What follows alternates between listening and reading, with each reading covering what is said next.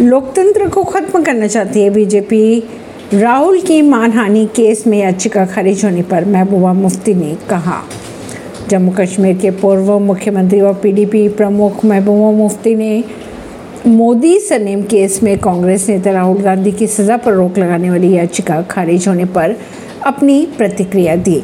उन्होंने कहा कि राहुल के साथ किया गया व्यवहार दर्शाता है कि बीजेपी देश में लोकतंत्र को खत्म करना चाहती है। प्रशांत किशोर ने कहा, तेजस्वी को कोई ज्ञान नहीं है, सबसे ज़्यादा अपराधियों वाली पार्टी है आरजेडी। शिव कुमार के बाद उनके भाई व कांग्रेस सांसद सुरेश ने भी कर्नाटक की कनकपुरा सीट से भरा नामांकन।